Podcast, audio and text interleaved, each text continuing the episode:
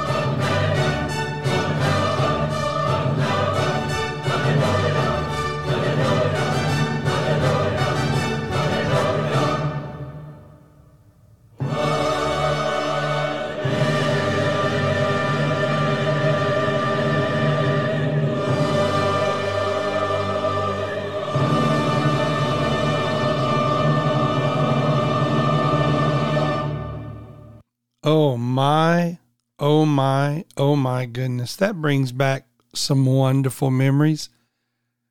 Some of you may know I was a voice major in college, and uh, we used to spend the holiday season singing the Hallelujah chorus and the Messiah at various churches in the community that needed um, additional singers for their programs.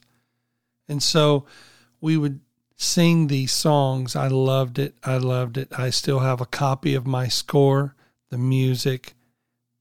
It's a treasured, treasured piece for me. Now, I want to share a story with you about this piece of music. It was August 22nd, 1741. George Frederick Handel started composing an oratorio, and he would not leave his home for three weeks. In fact, he rarely even left his composing chair during that time. And 24 days later, the great Handel emerged from his writing room with a 259 page masterpiece called Messiah. Messiah, the opening act, prophetically points to the coming Messiah. And so in Dublin, Ireland, Messiah debuts as an Easter offering on April 13th, 1742. The music literally mesmerized its listeners, but it accomplished so much more than that. It wasn't just a concert, this was a benefit concert. And that inaugural performance, it raised 400 pounds, which is equivalent to $86,000 in today's currency.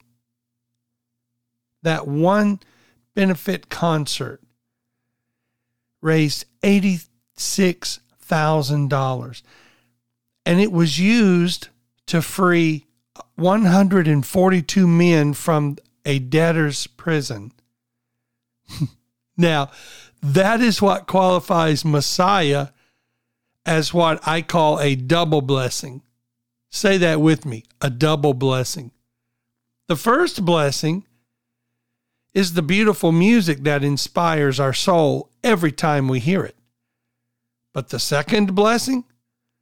The second blessing is setting 142 captives free. Let that sink in for a moment. Let that sink in. When you are a blessing, it's a blessing to you in return. You see, blessing others gives encouragement to others to continue to walk with Jesus Christ. So today, in prayer, when you pray, I challenge you to ask the Lord, How can I be a blessing to others for your glory? Position me to bless others so that I may bring you glory. It was Gary Smalley who said this Remember, you are very special to God as His precious child. He has promised to complete the good work He has begun in you. As you continue to grow in Him, He will teach you to be a blessing to others. Let me give you a scripture. It's found in Genesis 27. Reading in verse 1 Now it came to pass when Isaac was old and his eyes were so dim that he could not see, that he called Esau his older son and said to him, My son. And he answered to him, Here I am. Then he said, Behold, now I am old. I do not know the day of my death. Now therefore, Please take your weapons, your quiver, and your bow, and go out to the field and hunt game for me. And here we are, verse 4. You got to get this. He says, And make me savory food, such as I love, and bring it to me that I may eat. And here we are. That my soul may bless you before I die. Wow, I want to be like Isaac. Even on our deathbed, our thoughts should be I want to bless somebody else. Is there someone else that I can bless, Lord? It's a way of life, it's what we do. It should consume our every thought every day. How can we bless others? In our last moments of life, how can we bless others? So I challenge you today be a blessing. Be a blessing. Be a blessing. And in that process, you will be blessed. Thank you for joining me today. I've really enjoyed it. Drop me a line at dinograham3 at gmail.com. I want to hear from you. Tell me where you're listening from. Tell me how much the podcast is blessing you, and that'll bless me. I love you. Until next time, know that I love you and I'm praying for you.